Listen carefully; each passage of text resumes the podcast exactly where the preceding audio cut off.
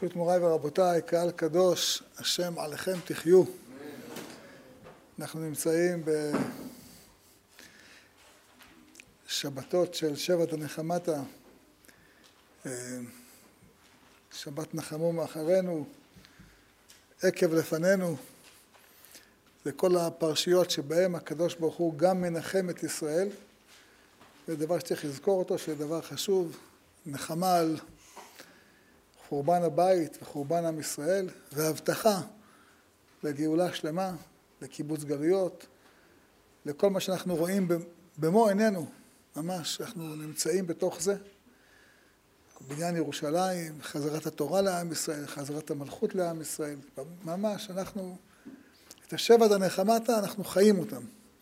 היו דורות שקראו אותם, אנחנו זוכים לחיות אותם. יהי רצון נזכה לראות עין בעין. אני רוצה להזכיר כאן פירוש ששמעתי אותו לפני כמה שנים באיזה חכם מצפת, חכם דוד יהודה, שהיה אומר פירוש אמיתי, אומר כל השבט הנחמתה הם גם הכנה לראש השנה. צריך לזכור את זה תמיד, הם מסתיימים בראש השנה. ראש השנה כולו עוסק במלכות השם בעולם. ימלוך השם לעולם, אלוהיך ציון הדור ודור הללויה. כל התפילה של ראש השנה זה כל שוכני תבל, כל יושבי תבל ושוכני הארץ, כנסון נסרים תראו, חותקו השופר תשמעו. זה תקיעת השופר, מלכות השם בעולם. ימלוך השם לעולם. איפה הוא מולך? בציון. אבל רק בציון כשעם ישראל נמצא בתוכה. לא בציון כשהיא, יש בה מסגד באל-אקצא, או שיש, לא יודע מה, כנסיות. כשעם ישראל חוזר לארצו, וימליך מלכותה, ויצמח פורקנה, ויקרב משיחי, אז יתגדל ויתקדש שמי רבה לעלם, לעלמי עלמיה, לאלה מן כל ברכתה.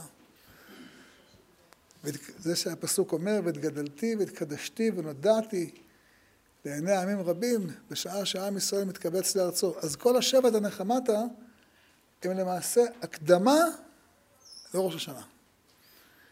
אנחנו עכשיו מכינים את עצמנו לראש השנה. כל, הש... כל ההפטרות האלה, כל אחת מהן, אתה חושב עליהן פעמיים, גם, גם על מה שהיה וגם להבין איך תהיה מלכות השם בעולם באמצעות עם ישראל.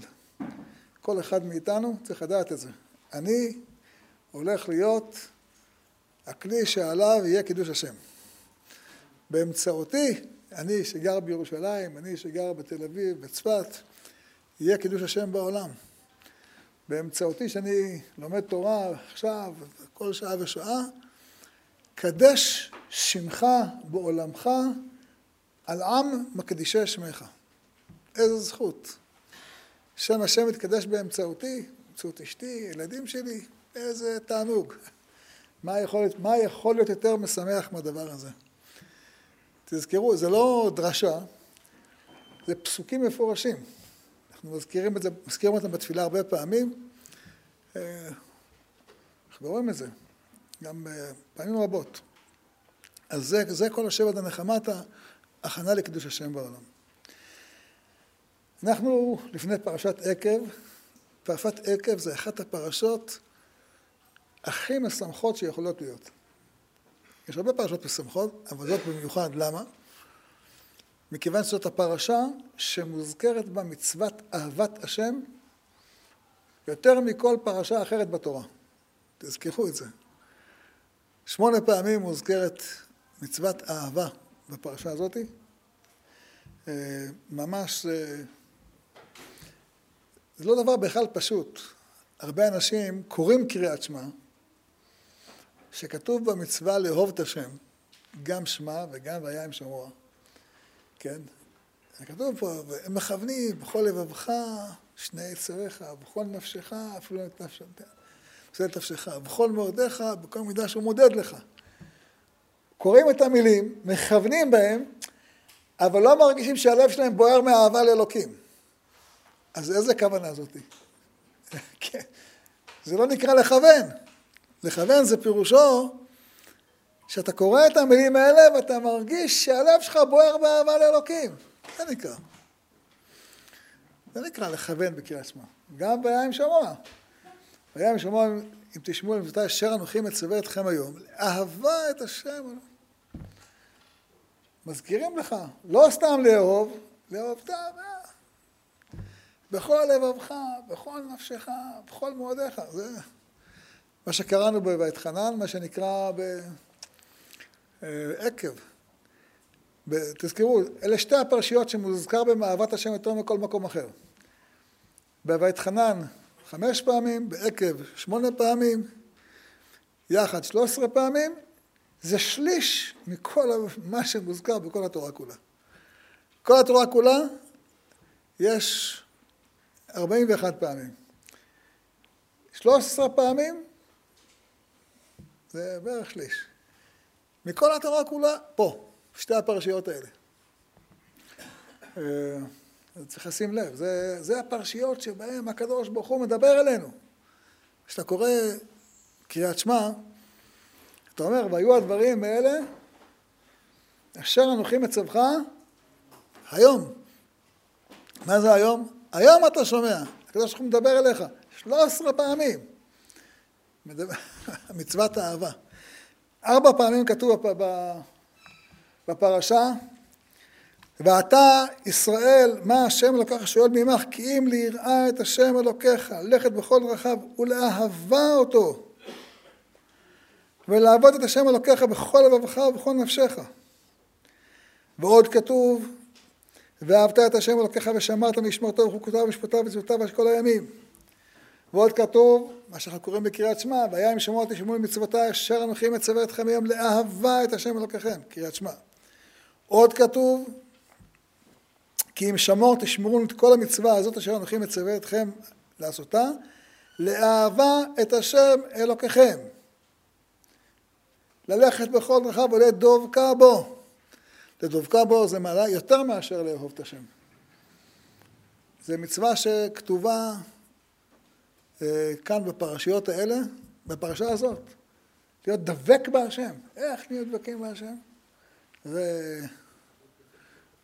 כן, לדבק בתלמידי חכמים הכוונה, באמצעותם אתה נדבק בהשם.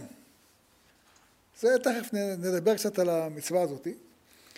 אה, חשוב להדגיש ש... לפני שהקדוש ברוך הוא מצווה אותנו לאהוב את השם, יש מצווה, יש ציווי חשוב אחר. שתזכור, נזכור שהקדוש ברוך הוא, הוא אוהב אותנו. כמה הוא אוהב אותך? כמה השם אוהב אותך. אהבת עולם. זה גם דבר שאדם צריך להזכיר, להזכיר את זה לעצמו כל הזמן. הרי אנחנו אומרים שאדם צריך להזכיר, את, לאהוב את השם בשבתך בביתך, ולכתך בדרך, ובשוכבך, ובקומך, כשאתה מאות על ידיך, ותטפות בין עיניך, וכתבת מזוזות ביתך ובשעריך. זאת אומרת, אדם, כל פעם שהוא עובר ליד המזוזה, הוא צריך להרגיש שהלב שלו מתלקח באהבת השם.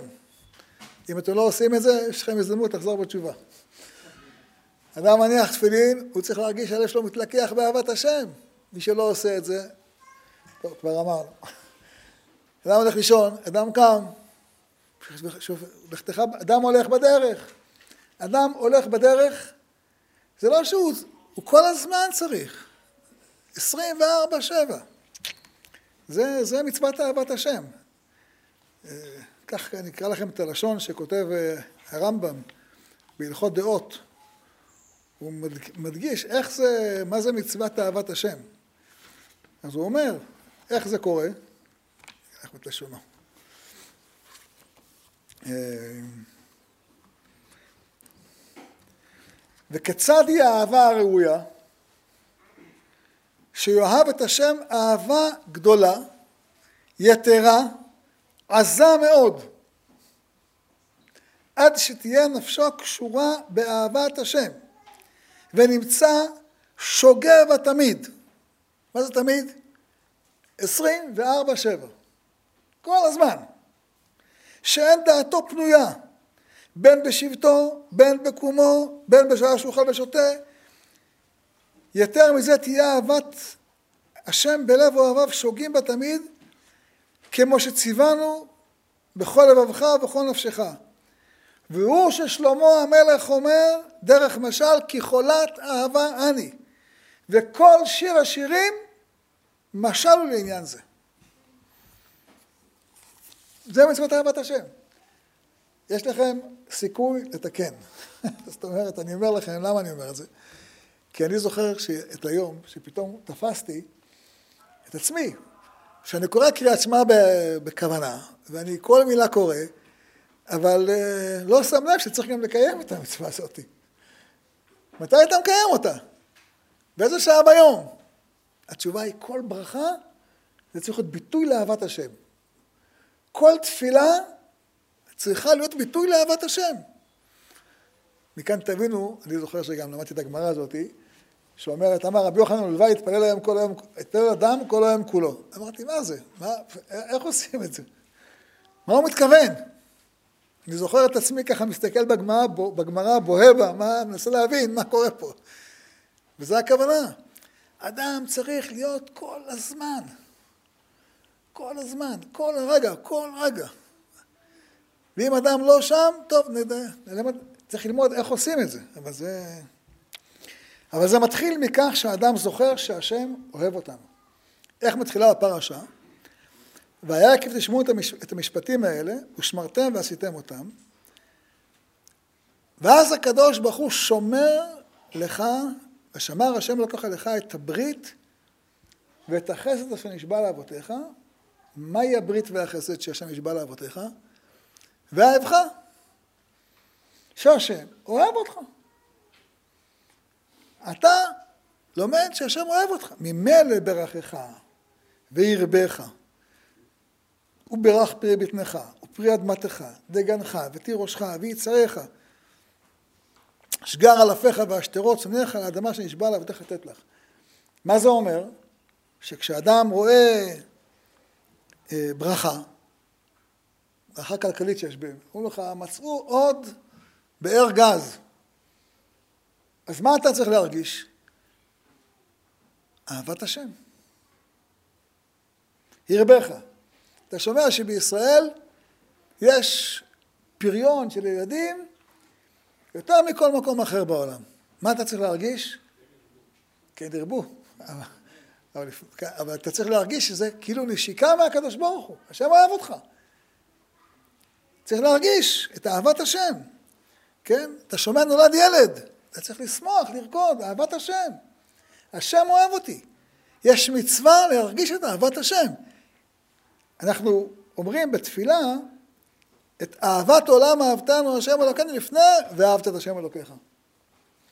כי כשאדם מתבונן באהבת השם אלינו, הוא מתעורר באהבת, באהבתו את השם. עוד חשוב מאוד לזכור, אה, שהתורה אומרת, תזכור, מאוד חשוב לזכור את, את העובדה שהכל מתחיל מאהבות. רק באבותיך חשק השם לאהבה אותם. ויבחר בזרעם אחריהם בכם מכל העמים כיום הזה. זאת אומרת, צריך לזכור שאהבתנו, שכל הקשר הזה של אהבה בינינו לבין הקדוש ברוך הוא, זה מתחיל מאבותינו, מה, מה, מהאבות. ונדבר בזה בהמשך. כל הדברים האלה מופיעים אצלנו בפרשה. ועוד כתוב בפרשה, מצוות אה, לאהוב את הגר. כתוב, עושה משפט יתום ואלמנה, ואוהב גר לתת לו לחם ושמלה. ולכן, אם השם אוהב את הגר, גם אתם ואהבתם את הגר, כי גרים הייתם בארץ מצרים. זאת אומרת, כשאדם אוהב את השם, אז הוא אוהב את בריאותיו. כל אחד הוא... יש השם בקרבו, יש השם בקרבנו, כל אחד רוצה להם אלוקים. כל אחד הוא בנו של הקדוש ברוך הוא. אז האדם לא רק אוהב את חברו, אלא אוהב כל דבר שהוא רואה, אוהב את, אוהב את המקום,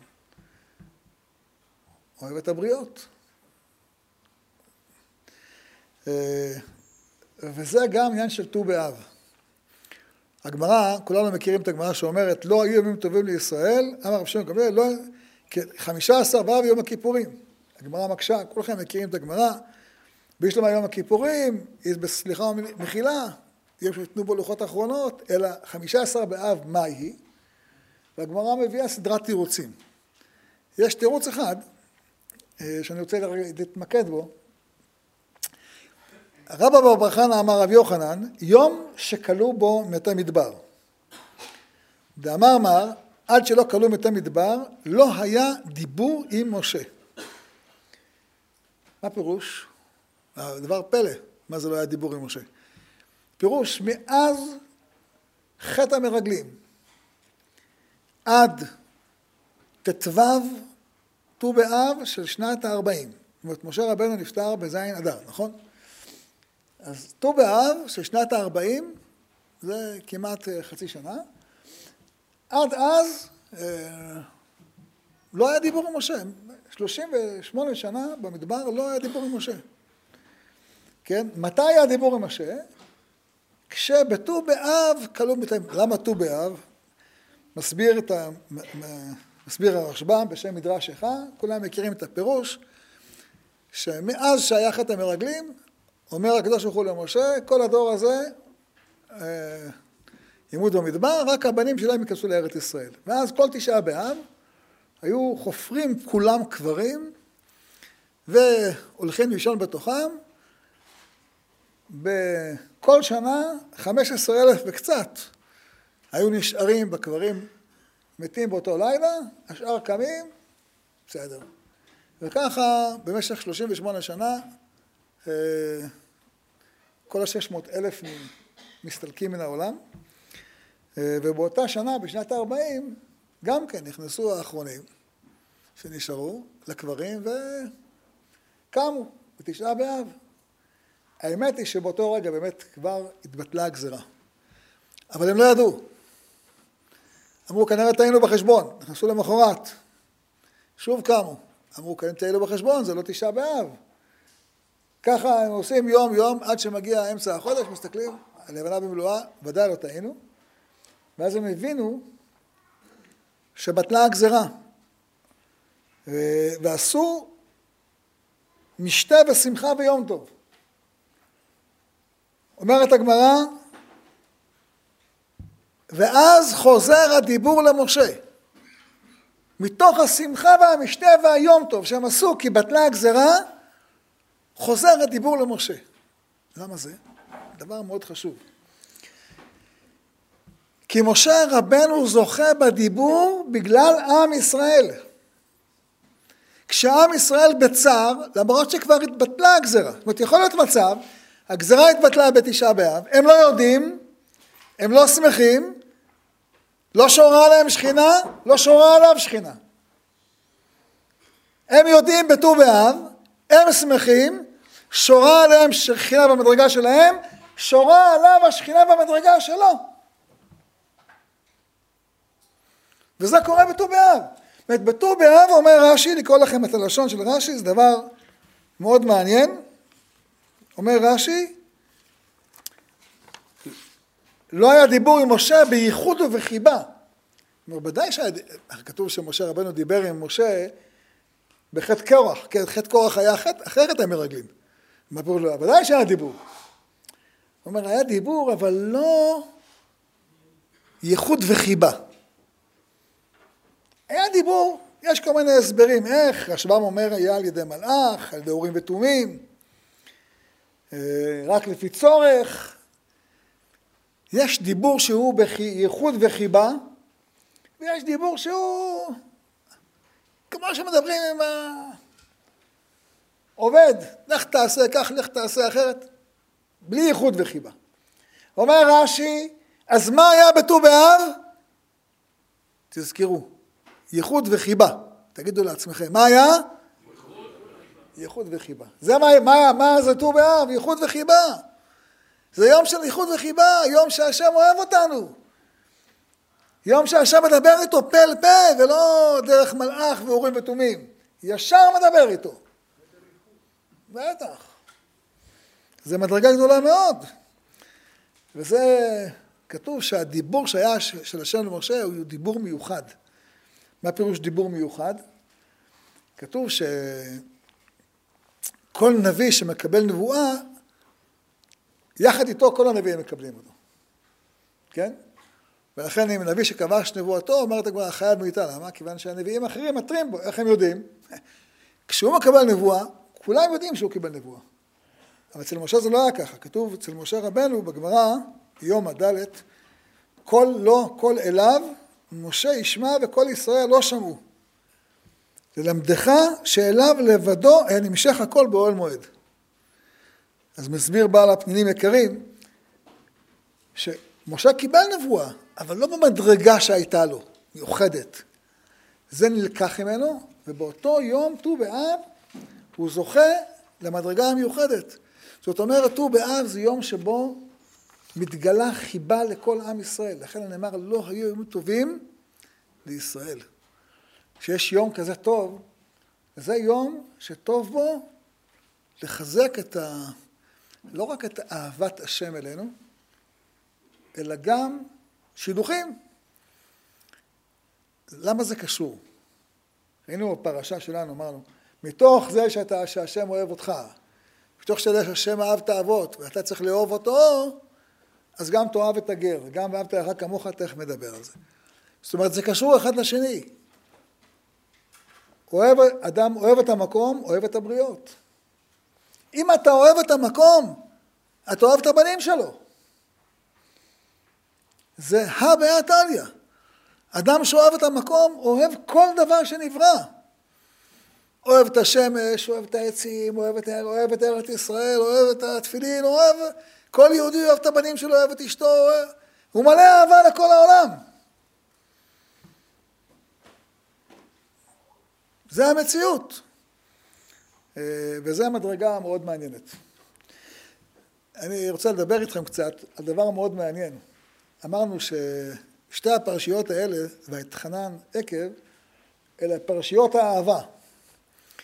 פה הפרשיות שהכי הרבה מדברים על אהבת השם. כן? אה, צריך לשים לב דבר מאוד מעניין. ספר דברים הוא הספר שהכי הרבה פעמים כתוב בו מצוות אהבה, כן? 23 פעמים, יותר מחצי מכל התורה פה. למשל ספר במדבר, לא מוזכר בו בכלל אהבת השם. למה לא מוזכר בו אהבת השם?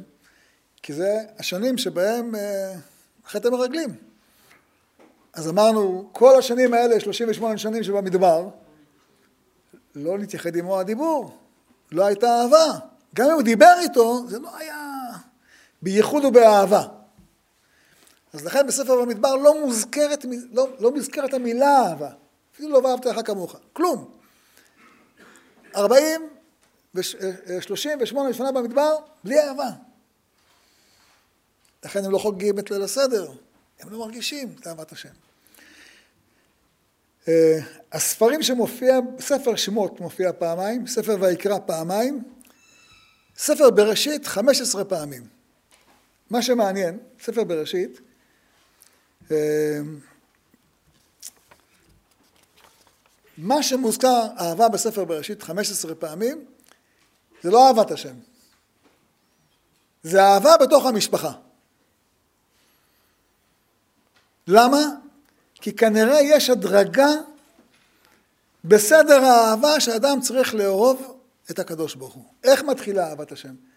לא יכול להגיד, אני אוהב את השם ובמשפחה שלו אין אהבה. זה לא עובד ככה.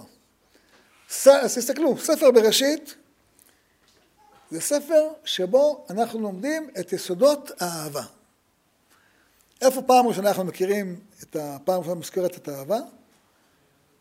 אצל, אצל אברהם אבינו, כתוב, קח נא את בנך את יחידיך, אשר אהבת את יצחק. זה המקום הראשון שבו מוזכרת המילה אהבה. אגב, אצל אברהם פעם אחת. אברהם אוהבי, המילה הזאת פעם אחת מוזכרת, כן? אמ, יצחק, אצל יצחק מופיעה אהבה הרבה מאוד פעמים. קודם כל, ויאהב יצחק את עשיו, קיצר את בפי... אה, אה, מה? כן, ויאהבה, נכון? נכון, קודם הוא אוהב, הוא אוהב את אשתו. זה הדבר הראשון, שהוא אוהב את אשתו. אחר כך כתוב שהוא אוהב את עשיו ורבקה אוהבת את יעקב. בקיצור, מי שהמציא בעולם את המושג אהבה היו האבות, כן? אה, אמרת, וקח את רבקה ויתנו לו לאישה ויאהביה. אה, אחר כך אנחנו מוצאים את יעקב. יעקב שמלמד אותנו מה זה אהבה. שבע שנים הוא אה, עובד את, את לבן באהבתו את רחל. לבן רואה שיש לו מישהו שאפשר לנצל אותו, אז הוא מרמה אותו, ועוד שבע שנים הוא עובד בשביל לאה, נכון? האהבה הזאת היא הבסיס להקמת עם ישראל. שוב, זה אהבה בתוך המשפחה. זה אהבה בתוך המשפחה. יש לנו אהבה לילדים, יש לנו אהבה בין בעל ואשתו, אלה האהבות שמוזכרות בספר בראשית, כן? יש עוד מקום אחד שמוזכר המילה אהבה אצל יצחק, זה מטעמים, כתוב, כן? אה, למה זה כל כך חשוב? כי זה ההכנה הרוחנית שבאמצעותה יצחק מעביר את הברכה לבנים שלו. זה לא לברך ככה. אדם צריך לברך מתוך שמחה, כמו שבשבת. זה, כי שם ציווה השם את הברכה, נכון? איך שם ציווה השם את הברכה? תאכל קרקרים. זה לא עובד ככה. כי שם ציווה השם את הברכה, מתאמים כאשר רעב. זה, זה המצווה, מצוות עשה. תביא חלת, תביא אה, סלט וכולי, כן?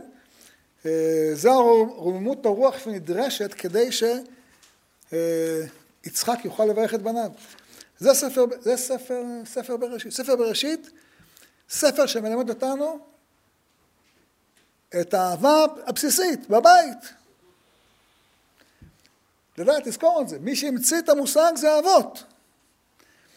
יש גם את התקלות של האהבה. הדוגמה שכתוב שאצל יעקב, שהוא אוהב את יוסף, זה כתוב שם שלוש פעמים.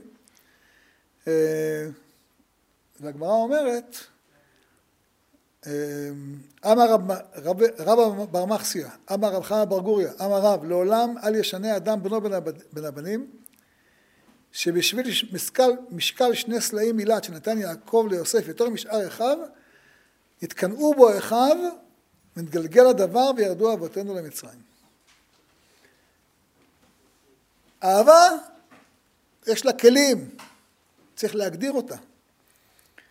יש לנו עוד דוגמה אחת לאהבה בספר בראשית שצריכה מאוד סיכון, יותר אפילו אהבה, אהבה ודבקות. כתוב על שכם בן חמור, ותדבק נפשו בדינה בת יעקב, ויאהב את הנערה, וידבר על לב הנערה, הוא אוהב אותה, הוא דבק בה, אה, לא פלא. אברהם, יצחק ויעקב המציאו את המושג אהבה. הם הביאו את האהבה לעולם. והוא נפגש בה, אז מה הוא עושה בה? ויקח אותה וישכב אותה ויענע. זה אהבה עקומה. צריכים לדעת, מי שיש לו ביד אוצר כזה שנקרא אהבה, הוא צריך לדעת להישמר, כי יש אנשים שלא יודעים איך להתעסק עם הדבר הזה. לוקחים אותו למקום מקולקל, כן? יש עוד, עוד אהבה מקולקלת. יש מופיע גם בספר שמות וגם בספר דברים. שהעבד אחרי שבע שנים אומר, אהבתי את אדוני, את אשתי ואת בניי לא יוצא חופשי. כן? זה אהבה מקולקלת. זה אהבה של ארבע חמישיות שנשארו במצרים. זה אהבה. הוא אוהב את אשתו ואת בניו, מה רע בזה? אבל זה אהבה הרסנית. צריכים להיזהר מאהבה הרסנית כזאת. לא כל אהבה היא אהבה מתוקנת. אתה בא לפעמים לדבר עם אנשים, תעזוב, איך אני אעזוב את חוץ לארץ? אני אוהב את הבית כנסת שלי, קברות אבותיי, הדודים שלי פה, כל מיני הסברים. והאהבה הזאת תוקעת אותם בגלות. צריך לדעת את זה. האהבה שתוקעת אנשים בגלות, זה האהבה של העבד, עבד העברי. התורה אומרת שש שנים, ועונש כתוב למה רוצים את אוזנו. רבן יוחנן זכאי היה אומר, מה נשתנה האוזן? למה דווקא המזוזה?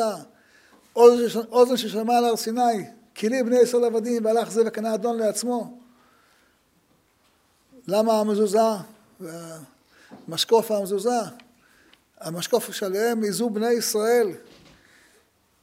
אמר הקדוש ברוך הוא דלת מזוזה שהיו עדים במצרים, שפסחתי למשקוף על שתי המזוזות, ואמרתי כלי בני ישראל עבדים ולא עבדים לעבדים, והלך זה וקנה אדון לעצ... לעצמו, היא רצה בפניהם.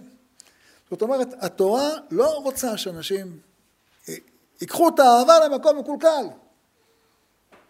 וצריך להיזהר. אהבה היא מעלה, אבל אהבה גם צריכה זהירות. אז אמרנו ספר בראשית עוסק באהבה בתוך המשפחה, שיהיה יסוד. זה היסוד. אתה לא יכול לטפס לאהבת השם בלי זה. יש אבל שלב ביניים. ספר ויקרא. ספר ויקרא, הפסוק אומר לו, תיקום ותיטור את בני עמך ואהבת לרעך כמוך, אני השם. זה שאדם צריך לאהוב את החברים שלו. כולנו מכירים את הסיפור המפורסם של הגוי הנוכרי שבא להלל הזקן, אומר לו, זה כל התורה כולה, דהלך סני לחבר שלו אביד. אז יש רש"י שם מאוד חשוב. רש"י שואל, אומר, רגע, הבנתי שזה, מהמצווה הזאת אתה לומד לא תגזול, אתה לומד לא לדבר לשון הרע, לא לקנות, לא לשנוא, לא לרצוח, הבנתי. כל, כל, אדם, כל מצוות בן לחברו, אני מבין. איך לומדים ממנה מצוות בן למקום? אומר רש"י, גם הקדוש ברוך הוא נקרא חבר שלך, שנאמר רעך ורע אביך אל, תעבור, אל, אל תעזוב. הקדוש ברוך הוא, אל תעבור את דבריו, שהרי עליך שנוי שיעבור חברך על דבריך. זה שהוא אומר, זה... גם אנחנו עובדים את השם מאהבה. כך כתוב במדרש, אה, רבי עקיבא אומר, ואהבת לך כמוך, זה כלל גדול בתורה שלא תאמר ראוי ונתבזיתי. יתבזה חברי עמי. זאת אומרת, חבר שלי ביזה אותי, אז אני אנקום בו. הרי התורה אומרת, לא תקום ולא תיטור. הוא התקללתי, התקלל חברי עמי. אמר רבי תנחומה, אם עשית כן, דע למי אתה מבזה. בדמות אלוהים עשה אותו. זאת אומרת, למה ואהבת לך כמוך? מסביר המהר"ל ואומר, כי בתוך כל בן אדם יש צלם אלוקים. אדם מבזר את חברו, נוקם בחברו, נוטר לחברו, הוא פוגע בצלם אלוקים. לכן צריך לאהוב, כשאדם אוהב את חברו, הוא מגלה את אהבת השם. לכן ואהבת לרעך כמוך זה חלק ממצוות אהבת השם, כלל גדול בתורה. אה, וככה גם כן אהבת הגר. אה, פעם סיפרה לי איזה גיורת אחת, אה, סיפרה לי שמישהו פגע בה, והיא, לא יודע מה לעשות, נפגעה מאוד, התקשרה לרב. אמרה לו, מה, אמר לה, במקרה, אני בדיוק עכשיו קורא ברמב"ם, אה, נקרא לכם את הלשון, אהבת הגר שבא ונכנס תחת כנפי השכינה, שתי מצוות עשה. למה? אחת מפני שהוא בכלל רעים, ואהבת לרעך כמוך, ואחת מפני שהוא גר. והתורה אמרה, ואהבתם את הגר. ולא עוד, אלא אומר הרמב"ם, ציווה על אהבת הגר כמו שציווה על אהבת עצמו, שנאמר ואהבת את השם אלוקיך, אותה לשון, ואהבתם את הגר. הקדוש ברוך הוא בעצמו אוהב גרים, שנאמר ואוהב גר לתת לו לחם ושמלה. אז הוא, היא סיפרה לי, הוא אומר לה, בדיוק אני עכשיו, הרמב"ם פתוח לי בדיוק בהלכה הזאת, ואני קורא בדיוק את ההלכה הזאת, זה סייעתא דשמיא המיוחדת שהייתה לרב עליו השלום. אבל שוב, למה זה? כי זה אטום מאותו מקום. שמי שאוהב את הקדוש ברוך הוא, אז הוא לא אוהב רק את הקדוש ברוך הוא שנמצא בשמיים ממעל, אלא גם על הארץ מתחת. נמצא בכל, בכל יהודי ויהודי, יש בתוכו צלם אלוקים. אור השם מאיר בתוכו, נשמת השם בקרבו. מתוך שנשמת השם בקרבו, מתוך זה אוהב אותו. אז תזכרו, שלב ראשון זה מה שקראנו בספר בראשית, שזה אהבה בתוך המשפחה, לילדים, לאישה. השלב השני של האהבה זה שאדם אוהב את חברו, אוהב את הגר, כן? והשלב השלישי זה מה שמופיע בספר דברים, שזה הספר שמדבר על אהבת השם. זה שלושה שלבים שמופיע בתורה, וזה מסודר, ממש מסודר, שלב, שלב, שלב. אה, מה שחשוב לזכור, יש כל מצוות אהבת השם שמופיעה בספר דברים, איפה היא מתחילה? היא מתחילה בתיאור מעמד הר סיני בית חנן. שם, שם זה מתחיל. למה? כי עיקר הגילוי של אהבת השם אלינו זה במעמד הר סיני. שם הקדוש ברוך הוא מטהר אותנו מכל זוהמת הנחש. ישראל שעמדו על הר סיני פסקה זוהמתם. שם הקדוש ברוך הוא כתוב, ויקח אתכם לקלפי, ואשא אתכם לקלפי נשרים ואביא אתכם אליי. מה זה ואביא, מה זה ואביא אתכם אליי? הקדוש ברוך הוא מחבק אותנו, מרומם אותנו, מנסה אותנו, מעלה אותנו. שם מתוך אותה אהבה שהקדוש ברוך הוא אוהב אותנו, להיטיב לנו. הוא נותן לנו את התורה. למה? לטוב לנו כל הימים, לחיותנו כיום הזה. אנחנו נקרא בהמשך התורה, הפר... בהמשך הפסוקים בפרשת, בספר, בספר אה, דברים, שהקדוש ברוך הוא נותן את התורה בגלל שהתורה הזאת מחיה אותנו. בפרק ל' כתוב, ראה, אני נותן, לפ... נתתי לפניך היום את החיים ואת הטוב, את המוות ואת הרע, אשר אנוכי מצווך היום לאהבה את השם אלוקיך, ללכת בדרכיו, לשמור מצוותיו וחוקותיו ומשפטיו, וחיית ורבית, וברכך אדוני אלוהיך בארץ אשר אתה בא שמה לרשתה. אומר הקדוש ברוך הוא, נותן לכם תורה, אני נותן לכם חיים. כמו שאנחנו קוראים בקריאת שמע. זה הכל מתוך אהבה.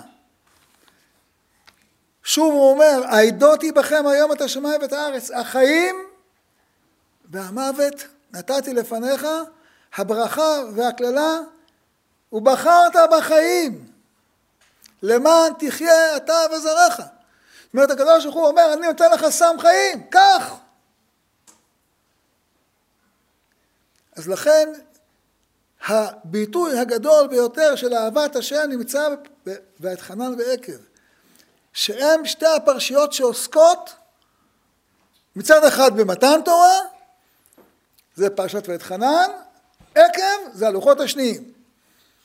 זה התיקון של הקלקול של חטא העגל. זה כל מה שכתוב, אתה מקבל תורה, אתה מקבל חיים, מישהו אוהב אותך. כן?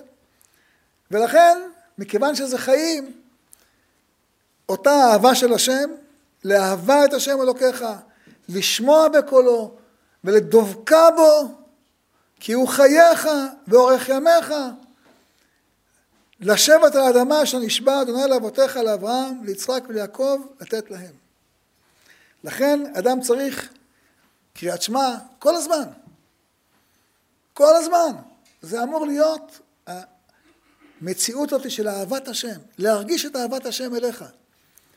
ולאהוב את השם לא רק בקריאת שמע. קריאת שמע זה הזמן המיוחד שאתה אומר אותו. אבל תפילת שמונה עשרה, אתה אמור לבעור באהבת השם. ברכות השחר, אתה אמור לבעור באהבת השם. פעם מישהו בא לרב, יהודי בעל תשובה, היום אה, מחזיר הרבה אנשים אחרים בתשובה. סיפור מרתק הבן אדם הזה, ההורים שלו אני חושב, הקצה של החילונים שיש בעולם. הקצה של... הכי קצה. אה, הוא סיפר לי שהוא בא פעם לרב, אמר לו, הרב, איך אני זוכה לאהבת השם? אמר לו, הרב, תשמע, הכל מתחיל מפרקות השחר. אמר לו, מה? הוא אומר, אתה קם בבוקר, אתה נכנס לחדר, אתה סוגר אותו למנעול, וכל ברכה מברכות השחר אתה רוקד. וכשאתה מגיע לברכת התורה, אתה הכי רוקד. ושר ורוקד כל ברכה. אם אתה מכוון אותה, אתה מתבונן בה. כל... הוא אומר לי, עשיתי את מה שהרב אמר לי, התהפכו החיים שלי. התהפכו, כל היום נראה אחרת. כל היום אני... באמת, אתה רואה את הבן אדם, הוא כל היום ככה. וזה כל כך חי אצלו, שזה פשוט, הוא מדבק אחרים כל הזמן. כל היום, כל מקום שהוא הולך, הוא מדביק אנשים באהבת השם. זהו, התורה היא תורת, התורה היא, אהבת השם היא, היא מביאה חיים. זה מה שהתורה אומרת, זה המילים, המילים של התורה, זה לא פרשנות, זה מילים מפורשות. אה, ולכן הכל מתחיל עם מתן תורה. אה, ומאוד חשוב לזכור, צריך לדעת, יש כלל. אהבת השם זה דבר שמתחיל באבות. ואם אדם יודע אותו, אז הוא זוכה לאהבת השם. הרי תשימו לב למילים, והיה עקב תשמעו את המשפטים, את המשפטים האלה, ושמרתם ועשיתם אותם, ושמר השם אלוהיך לך את, ה, את, הבריא, את החסד השבועה שנשבע לאבותיך, ואהבך. זאת אומרת, אהבת השם היא באהבות, שנשבע לאבותיך. אבל זה מתי מגיע? כשאתה זוכר, אתה עושה את העבודה שלך. לכן כתוב בפסוק אצל משה רבנו, הודיעני נא דרכיך ודעך. אם אדם יודע את דרכי השם, אז השם יודע אותו ומתקיים בו למען ימצא חן בעיניך. זאת אומרת, אדם מוצא חן בעיני השם כשהוא מתבונן. אקרא לכם את הלשון של הרמב"ם, הרמב"ם כותב, איך אדם מגיע לאהבת השם. אז הוא אומר, אה, בשעה שהתבונן אדם במעשיו וברואיו הנפלאים הגדולים, ואראה מהם חוכמתו שאין לה ערך ולא קץ, היום זה הרבה יותר קל מאשר בזמן הרמב"ם, כן? אבל גם בזמן הרמב"ם אדם יכול להתבונן במעשה השם ויראה מחוכמתו שאין לה ערך ולא קץ, מיד הוא אוהב, הוא משבח, הוא מפאר, הוא מתאווה את האהבה הגדולה לידע השם הגדול, כמו שאמר דוד, צמאה נפשי לאלוהים לאל חי. זאת אומרת, אדם מתבונן בבריאה, מיד הוא אוהב, הוא משבח, הוא מפאר, הוא מתאווה את האהבה הגדולה לדעת השם הגדול. עוד יש דרך לאהוב את השם, כשאדם מתבונן בתורה. כך כתוב בפרשה, ואהבת את השם אלוקיך. איני יודע באיזה צד אוהבים את השם הקדוש ברוך הוא.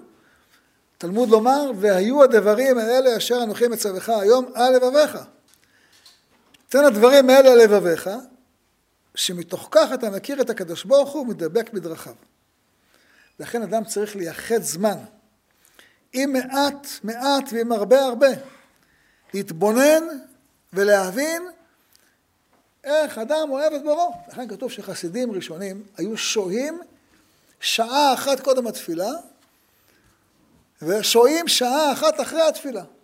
למה שוהים שעה לפני ושעה אחרי? כדי לבעור באהבת השם לפני שמתפללים. מה, תתפלל כמו תוכי? כמו טייפ? אתה צריך להתפלל, אז אתה לפני התפילה מתבונן, ואדם מתבונן, אז הוא מתעורר באהבת השם, הוא מתפלל באהבת השם, וכשהוא מתפלל באהבת השם הוא זוכה להערת השם עליו. אז זו מצווה שצריך לשים עליה לב, כן? אה, אמרנו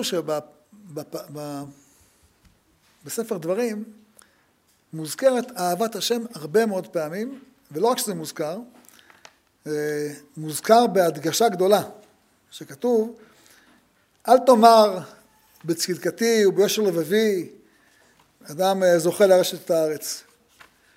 אל תאמר, אל תאמר בהדוף השם אלוהיך אותם מלפניך, לאמור בצדקתי הביאני השם לרשת את הארץ הזאת, וברשעת הגויים אלה השם מרשים מפניך. לא בצדקתך וביושר לבבך אתה בא לרשת את ארצם. כי ברשעת הגויים האלה אדוני אלוהיך מרשם מפניך, ולמען הקים את הדבר אשר נשבע אדוני לאבותיך לאברהם, יצחק ויעקב. כל כך אנחנו מדגישים את זה, שלפני התפילה אנחנו אומרים מה אנו, מה חיינו, מה חסדנו, מה צדקותינו, אבל באמת אנחנו כלום, אין גויים כנער מדלי, חושך כמו זין מחשבו, הנהים כדע כתו על כל העם, אבל אנחנו עמך, בני בריתך, בני אברהם אוהביך, שהשבעת לבר המוריה, זרע יצחק עקדיך, שנקד לגבי המזבח. עדת יעקב בנך שמאהבתך שבת אותו, משמחתך שמחת בו, קראתו ישראל ושרון. לכן אנחנו מתפללים, הכל בזכות האבות. אז יש לזה שאלה קשה. אם הכל בזכות האהבה שהשם אוהב את אברהם, יצחק ויעקב, אם זה בזכות השמחה שהוא שמח בהם, למה בספר בראשית לא כתוב שהשם אוהב את האבות? למה לא כתוב? מילה אחת. אין, בספר בראשית מילה אחת שהשם, שאברהם אוהב את השם, שהשם אוהב את אברהם. כל ספר דברים מלא מזה, שהכל בזכות אהבת שהשם אהב תחת אשר אהב את אבותיך, וככה פעם, ככה מתחיל ספר, ככה מתחיל פשוט בבית חנן. שהשם אהב את אבותיך, ובגלל זה השם אוהב אותך. נו, אז למה לא נאמר בספר בראשית שהשם אוהב את האבות והאבות אוהבים את השם? כן? השם מכסה מאברהם את זה שהוא אוהב אותו. למה הוא לא אומר לו, אני אוהב אותך, מגלה? אה, יש מקום אחד שכתוב שיש אה, לשון חיבה, כתוב אה, כי ידעתיו למען אשר יצווה את בניו ואת ביתו אחריו, אומר שם רש"י, כי ידעתיו לשון חיבה. אה, זה רמז, תגיד לו. אה? כן, ידע, אדם ידע, הכל, הכל ברמזים. תגיד ישר, פה כתוב הכל מפורש. כן? כי מאהבת השם אתכם, ושמרו אותם, רק באבותיך חשק השם לאהבה אותם, ותחת כאהב את אבותיך, כתוב מפורש, כל כך הרבה פעמים כתוב בספר דברים שהשם אהב את אבותינו, והשם אוהב אותנו, אומר לנו מפורש. למה לא השם לא אמר את זה לאבות? למה באבות יש, אוהבים את רבקה, אוהבים את, את יצחק, אוהבים את הילדים, אוהבים את... ולא מוזכר בכלל את אהבת השם. כן? אה, מה זה? תוך כדי ניסיון. אבל אחרי הניסיון, תגיד לו, אני אוהב אותך. לא מוזכר.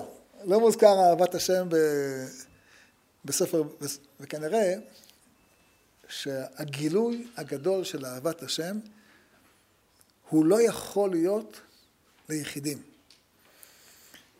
גילוי אהבת השם יכול להיות רק במתן תורה. כמו שהמהר"ל שואל, למה מתן תורה לא ניתן לאבות? האבות היו מדרגה עצומה. נכון שהאבות היו מדרגה עצומה. אבל כל הגילוי של האהבה הוא לכנסת ישראל. כל הגילוי השכינה הגדול שיש, זה לעם ישראל, שיש עם ישראל, שיש שישים ריבו. זה לא היה אצל האבות. אז נכון האבות היו מדרגה שאין למעלה ממנה.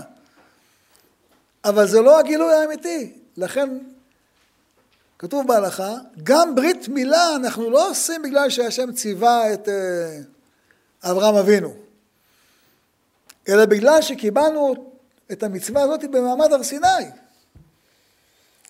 שישים ריבו. בשישים ריבו מתגלית האהבה הגדולה של הקדוש ברוך הוא עלינו. לכן אנחנו אומרים גם בבית חנן וגם ביתרו, אה, לאוהביי ולשומרי מצוותיי. ועושה חסד לאלפים, לאוהביי ולשומרי מצוותיי. כי האהבה הגדולה של הקדוש ברוך הוא ואהבתנו אליו מתגלית במעמד הר סיני. וזה לאבות לא היה. היו הרבה מעלות לאבות, זה לא היה. לכן זה כל כך הרבה זמן נשמר. אה,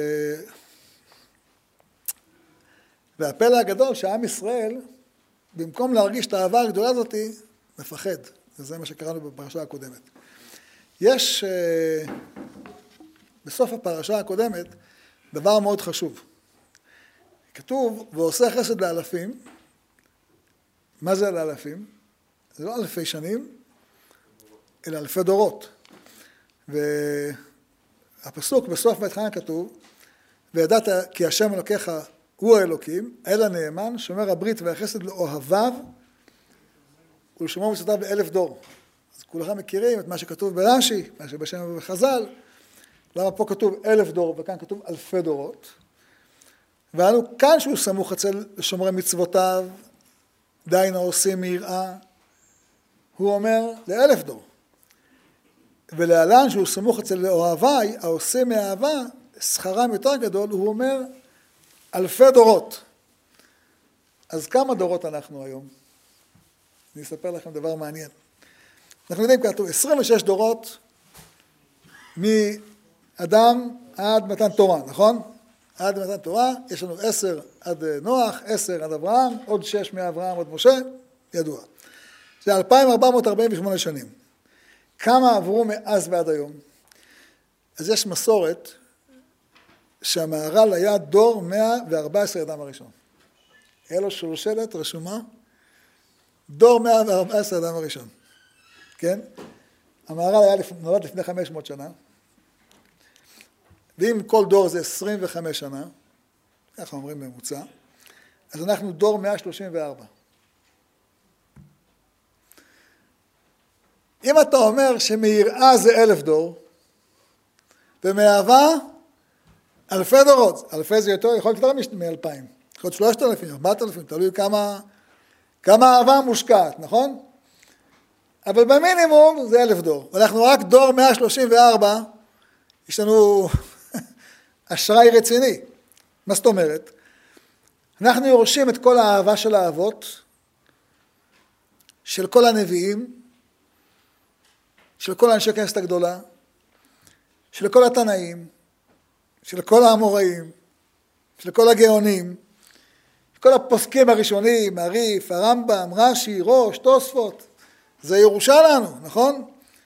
כל הפוסקים, נגיד דור, השולחן, דור הביניים, שולחן ערוך, הרמה, המהר"ל, שח, תז, באר היטב, כל האחרונים, משנה ברורה, בן איש חי, בעל שם טוב, גאון מווילנה, כל הדורות האלה, החיים הקדוש, אה, אפשר לעשות פה רשימה ארוכה, נכון?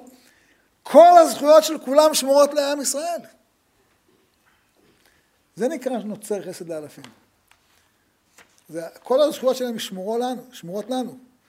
לכן אדם צריך לדעת, העבודה הגדולה זו עבודה שאדם צריך להשקיע בה הרבה. מצוות האהבה.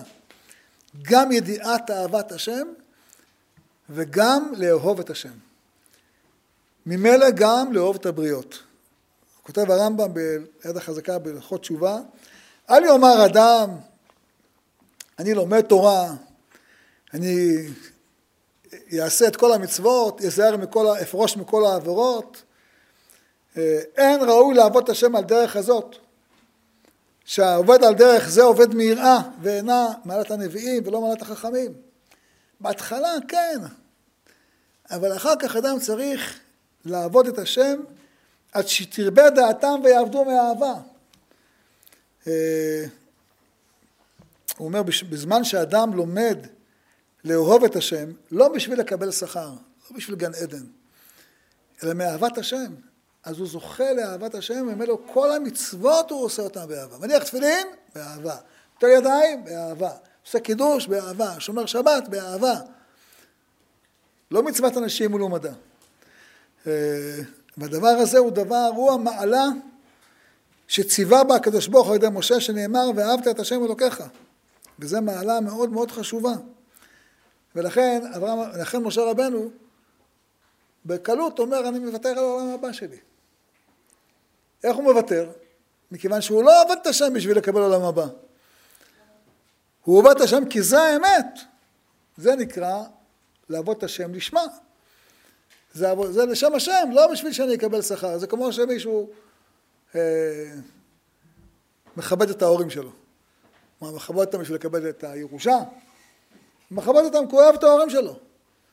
הוא אוהב אותם.